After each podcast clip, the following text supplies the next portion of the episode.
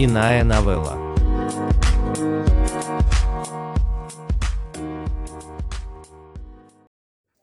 Швейцария. Николь Краусс. Прошло тридцать лет с тех пор, как я видела Сараю в последний раз. За это время я только однажды пыталась ее найти. Но даже в тот раз, я думаю, я боялась встречи с ней. Боялась попытаться понять ее, уже став старше. Нет, я ее не осуждала, но и назвать ее поведение приемлемым тоже не могла. Шли годы, и я вспоминала ее все реже. Я поступила в университет, затем в аспирантуру, вышла замуж раньше, чем предполагала, родила двух дочерей с разницей в один год. И про Сараю я и вовсе думать забыла, но теперь я вспоминаю ее часто. Я познакомилась с Сараей, когда мне было тринадцать. В это время моя семья переехала жить в Швейцарию. Мы обосновались в добротном доме на краю обрыва.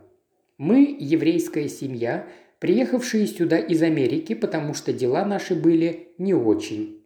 На нас надвигался финансовый крах, разорение, из-за чего родители были в жесткой конфронтации друг с другом. Они ругались каждый день, их брак был на грани распада. Нам даже пришлось продать дом, чтобы покрыть кредиты. Мы остались без дохода, когда отец покинул семейный бизнес после конфликта с дедом. Когда отец вернулся учиться в медицинский университет, мне было два года, моему брату четыре, а сестра еще не родилась. Окончив университет, он проходил практику в округе Колумбия, затем ординатуру по ортопедической хирургии в госпитале. За эти одиннадцать лет ординатуры мой отец провел бесчисленное количество ночей на дежурстве в отделении неотложной помощи, где постоянно имел дело с жертвами автокатастроф, аварий на мотоциклах и даже однажды авиакрушения. Самолет, направлявшийся в Боготу, обрушился на холм в заливе Бухта Некко. С ума можно сойти от такой работы, но мне кажется, отец даже был рад своим многочисленным дежурствам в госпитале, потому что так он реже бывал дома, реже встречался с мамой, избегал непрекращающиеся ссоры и таким образом спасал нашу семью. Но однажды ненастным сентябрьским днем на углу первой авеню и пятидесятой улицы мою бабушку сбил фургон. У нее было кровоизлияние в мозг. Мой отец как раз дежурил в тот день, когда неотложка привезла бабулю в госпиталь Бельвью. Она сжала его руку и впала в кому. Через шесть недель она умерла. А меньше чем через год после ее смерти отец закончил практику в ординатуре, и мы всей семьей переехали в Швейцарию, потому что он получил предложение стажироваться в травматологии. Швейцария – это высокогорная, нейтральная и хорошо организованная страна, имеющая самый лучший в мире институт травматологии. По моим ощущениям, вся страна была похожа на медицинский санаторий. Казалось, что здесь все живет исключительно по расписанию и инженерному проекту, как знаменитые на весь мир – высокоскоростные швейцарские поезда. Страна, одержимая контролируемой сдержанностью и конформизмом. Но нам с братом больше всего нравилось в этой стране то, что она богата иностранными языками. Мы приехали в Базель, где находился Институт травматологии. В Базеле говорили на швейцарском диалекте немецкого языка, но моя мать считала, что нам не следует начинать изучать немецкий язык, а следует продолжать французский. Для нее это была больная тема. Все, что касалось немецкого, было неприемлемо для мамы. Потому что для ее мамы, нашей бабушки, немецкий язык был родной. Но после того, как во время войны вся ее еврейская семья была уничтожена нацистами, с немецким было покончено.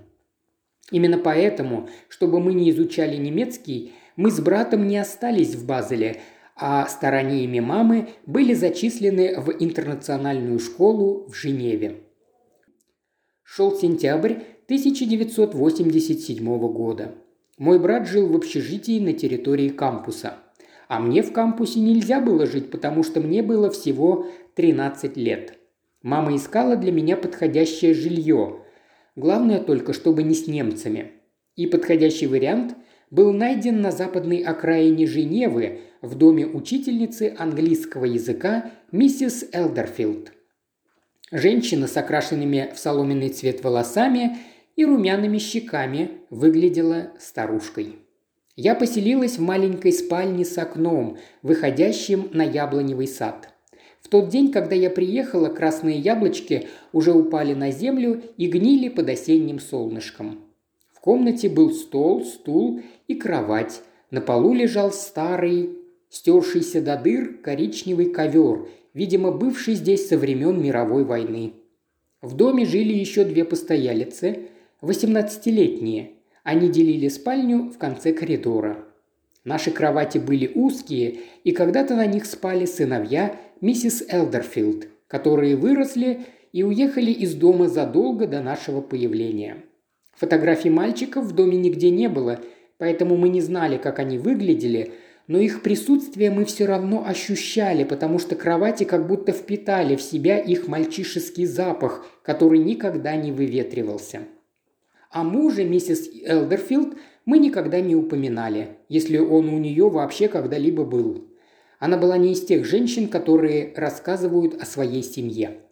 В свой первый вечер в доме я сидела на полу в комнате старших девочек среди горы их одежды. От них пахло туалетной водой Drakon Noir. Они всегда им брызгались, как я узнала позже, и он имел довольно громкий аромат. Так что миссис Элдерфилд часто открывала окна в доме, чтобы проветрить комнаты. Я слушала, как старшие девочки обсуждали свою жизнь на смешанном английском, французском и еще каком-то языках. И из их разговора я почти ничего не поняла. Они смеялись над моей наивностью, но были добры ко мне. Мари приехала из Бостона, родом из Бангкока, Сарая из шестнадцатого округа Парижа, а родом была из Тегерана. Отец Сараи был советником иранского шаха до того, как революция отправила их семью в изгнание. Обе девочки, как выяснилось, были отправлены в эту школу в наказание за неподобающее поведение. Необузданный секс, стимуляторы, недисциплинированность – вот из-за чего они попали в Швейцарию на дополнительный год обучения в школе на тринадцатый год. В школу мы собирались ранним утром, когда еще было темно. Мы всегда поторапливались, чтобы не опоздать. Я завтракала быстро, а старшие девочки вообще не завтракали. Чтобы добраться до автобусной остановки, нам нужно было пересечь поле, которое к ноябрю уже было усыпано снегом. Было холодно, и после утреннего душа кончики наших волос покрывались инеем. Сарая по пути курила. На автобусе мы доезжали до армянской церкви и пересаживались на оранжевый трамвай. А потом долгая дорога на трамвае до школы в другой конец города. Учебное расписание у нас было разное, поэтому возвращались домой мы уже поодиночке. В первый раз, когда я возвращалась домой, я села на трамвай, идущий в обратном направлении, и очутилась во Франции. Потом я таких ошибок не совершала, но и возвращаться в дом миссис Элдерфилд не спешила. Я любила гулять по городу. Прогуливаясь по Женеве, я чувствовала себя счастливой и свободной. Свободной от семейных скандалов, которые меня угнетали. Пока я была в семье, я могла себе позволить только книги и прогулки по лесу за домом, как отвлечение. А теперь передо мной открывалась вся Женева. Я часто останавливалась у озера и наблюдала за туристическими круизами. Смотрела на людей, которые сидели на скамейках. Особенно мне нравились целующиеся парочки. Иногда я заходила в бутики и примеряла одежду. Или бродила по старому городу, где меня неизбежно тянуло к внушительному памятнику реформации, к непостижимым лицам возвышающихся каменных протестантов, имена которых я не помню, кроме Жана Кальвина. В то время я еще не знала про Борхеса, моего будущего любимого писателя, который умер в Женеве годом ранее, и который в своем письме просил похоронить его в этом городе, объясняя свое желание тем, что в нем он себя чувствовал загадочно счастливым. Спустя годы друг подарил мне «Атлас» Борхеса, и я поразилась, увидев огромную фотографию тех мрачных гигантов, которых я раньше посещала. На этой фотографии Борхес, слепой, с тросточкой, сидящий на камне с приподнятым подбородком, гармонично смотрелся на фоне Жана Кальвина. Иногда, пока я гуляла по городу, я ловила на себе взгляды мужчин. Некоторые даже осмеливались подойти ко мне и заговаривали по-французски. Эти короткие встречи смущали меня и оставляли чувство стыда. Чаще всего это были темнокожие мужчины с белоснежными улыбками. Но однажды, когда я смотрела на витрину шоколадной лавки, ко мне подошел европеец в красивом костюме. Он наклонился, его лицо коснулось моих волос, и на английском со слабым акцентом он прошептал: «Я мог бы сломать тебя пополам одной рукой». Затем он продолжил свой путь очень спокойно, как если бы он был лодкой, плывущей по тихой воде. Я испугалась, побежала до трамвайной остановки, где отдышалась и села на трамвай. Ровно в шесть тридцать мы ужинали. Стены столовой в доме миссис Элдерфилд были украшены картинами с альпийскими пейзажами. Во время обеда мы почти не разговаривали. Все разговоры происходили в дальней комнате у девочек. Отец Мари познакомился с ее матерью в Бангкоке, когда был военнослужащим, и привез ее в Америку, на ранчо в Сильвер Спринг, штат Мэриленд. Когда родители развелись, ее мать вернулась в Таиланд, а отец переехал в Бостон, и следующие десять лет Мари металась между ними. Последние пару лет она жила исключительно со своей матерью в Бангкоке, где у нее был парень, которого она безумно и ревностно любила. Она тусовалась с ним всю ночь, в ночных клубах, пьяная или под кайфом. Когда мать Мари устала от разгульного образа жизни дочери, она рассказала отцу Мари о ситуации, и он выдернул ее из Таиланда и отправил в Швейцарию, известную своими школами со строгой дисциплиной, которые подавляли дикую природу девочек и превращали их в женщин с хорошими манерами. Наша интернациональная школа была не такой, но в другие школы Мари не взяли, потому что она не подходила по возрасту, уже считалась взрослой. Наряду с домашними правилами миссис Элдерфилд от отца Мари были строгие инструкции о ее комендантском часе. А после того, как миссис Элдерфилд однажды застала ее за распитием вина, строгие правила для нее были ужесточены еще больше. Я не всегда по выходным ездила в Базель повидаться с родителями, и в эти дни мы с Мари часто бывали дома вместе, пока Сарая отсутствовала. В отличие от Мари, Сарая не была столь проблемна. По крайней мере, в тех проблемах, которые возникают из-за безрассудства, желания пересечь любые границы или ограничения, которые другие установили для вас без учета последствий. В поведении Сараи была какая-то изысканность, а во взгляде улавливалось что-то властное и притягательное. Она была аккуратна и сдержана. Невысокого роста, не выше меня, с темными волосами со стрижкой под Коко Шанель.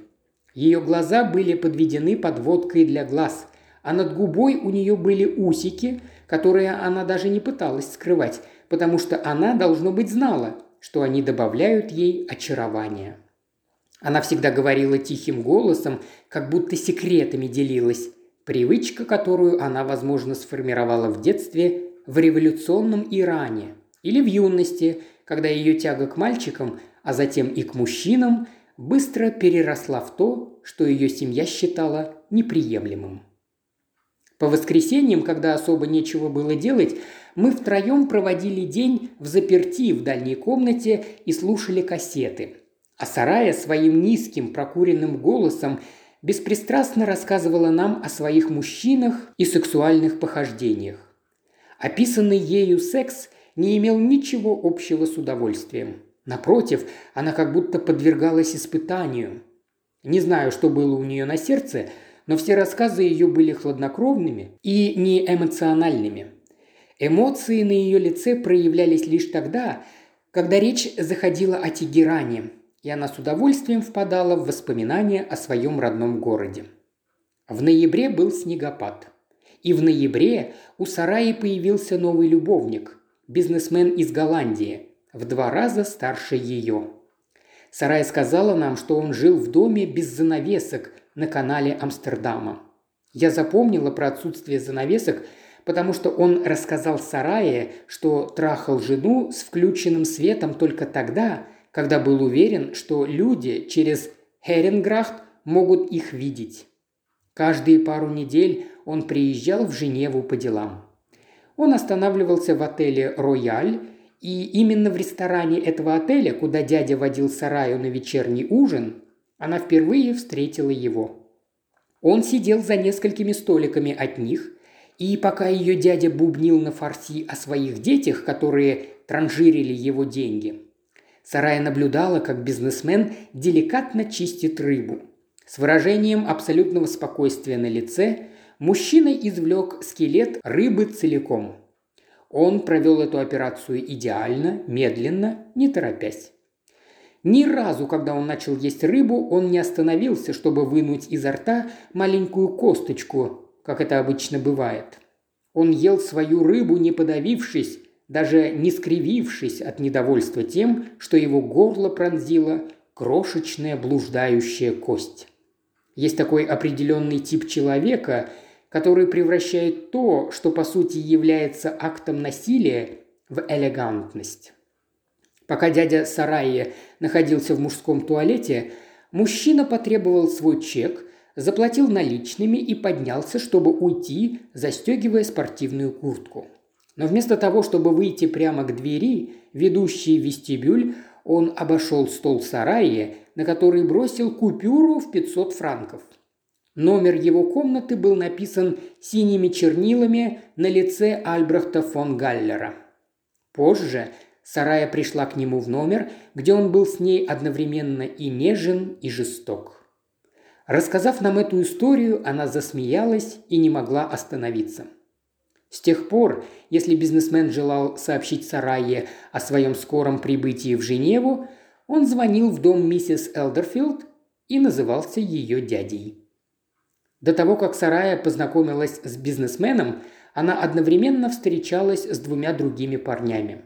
Первый был мальчик ее возраста, сын дипломата, который приезжал за ней на спортивной машине своего отца и увозил в Монтрё.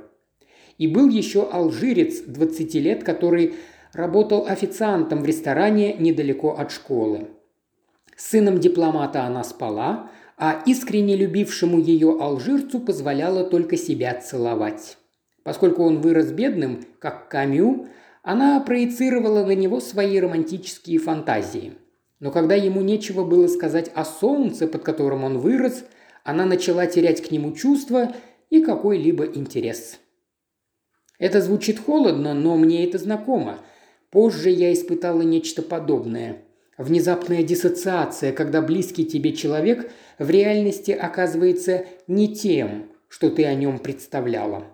Поэтому, когда голландский бизнесмен потребовал, чтобы Сарая избавилась от своих молодых любовников, она сделала это с удовольствием. А со своим новым взрослым любовником она продолжала периодически встречаться в отеле «Рояль».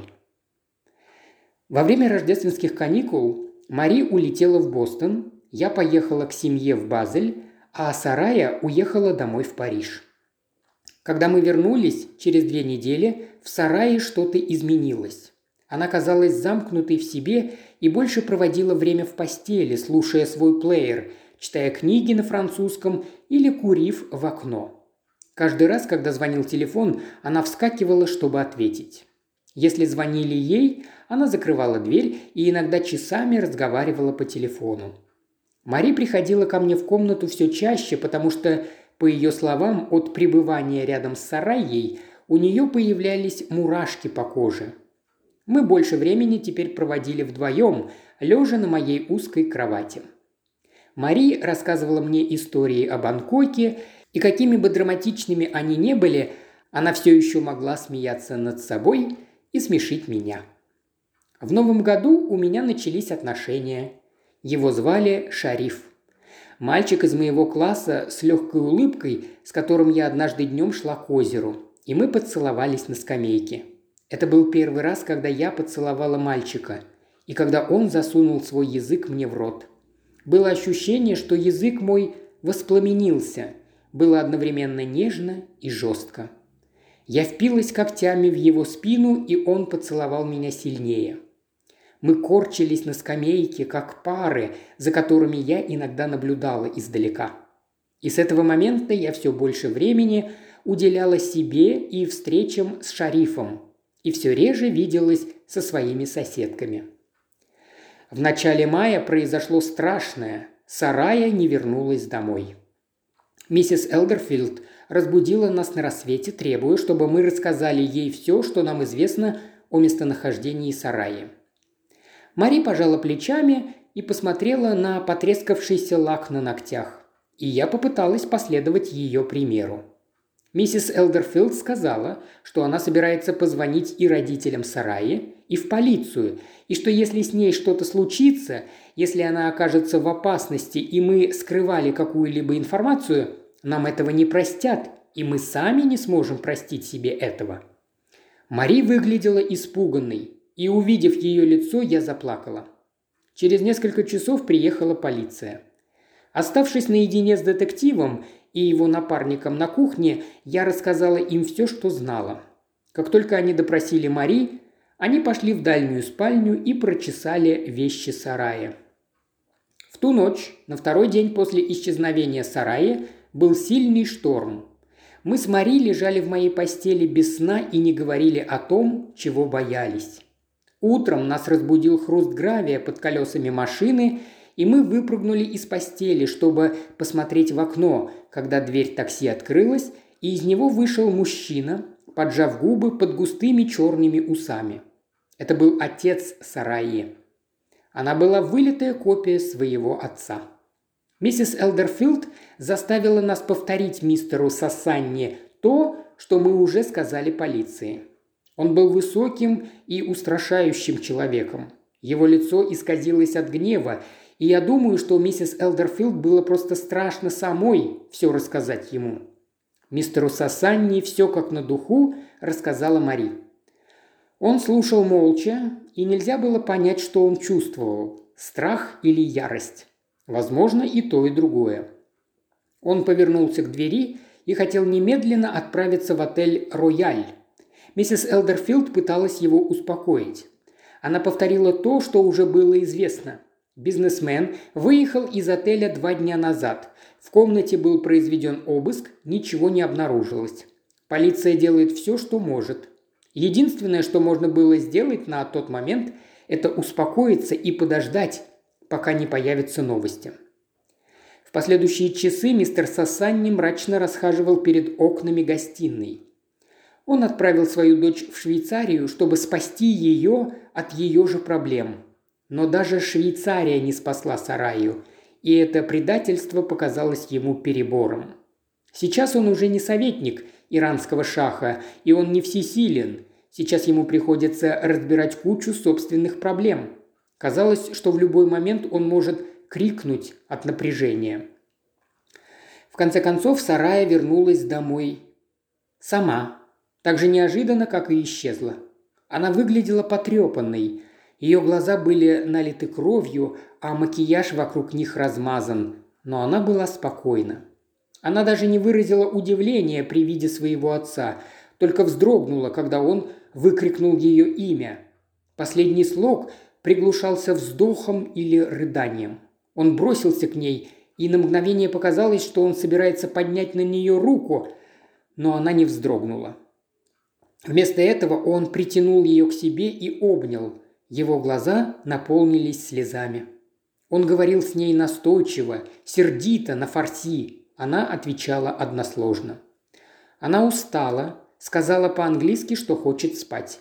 Неестественно высоким голосом миссис Элдерфилд спросила, не хочет ли она что-нибудь поесть. Сарая покачала головой и повернулась к длинному коридору, ведущему в дальнюю спальню. На следующий день отец увез сараю обратно в Париж. Не помню, прощались ли мы. Мы с Мари думали, что она вернется, чтобы закончить учебный год и все нам рассказать, но она не вернулась. Нам оставалось только догадываться, что с ней произошло. В конце июня мой отец закончил стажировку и стал специалистом-травматологом. Мы всей семьей вернулись обратно в Нью-Йорк. Какое-то время мы переписывались с Мари, но со временем эта переписка прекратилась. И так закончилась моя Швейцария. Как я уже говорила, я никогда больше не видела Сараю, но однажды попыталась найти ее. Летом в Париже, где я проводила свои каникулы, когда мне было девятнадцать. Я просто позвонила двум семьям Сасанни, которые были указаны в телефонной книге, но про Сараю они ничего не знали. На этом мои поиски закончились. Моей старшей дочери сейчас двенадцать лет. Она темноволосая и зеленоглазая. В последнее время я начала замечать, что мужчины уже посматривают на нее. Недавно мы ехали с ней в метро. Многие мужчины пожирали ее взглядом. Обычно девочки ее возраста, заметив это, стесняются такого внимания и отворачиваются. Но моя дочь повела себя очень гордо и не отвернулась. Мне показалось, что наоборот, она получала удовольствие от того, что привлекает мужское внимание, что имеет власть над ними. Я испугалась. И в этот момент я вспомнила Сараю. Спустя тридцать лет. Из журнала «Нью-Йоркер» от четырнадцатого сентября две тысячи двадцатого года. Перевел и озвучил Илья Кривошеев. Иная новелла.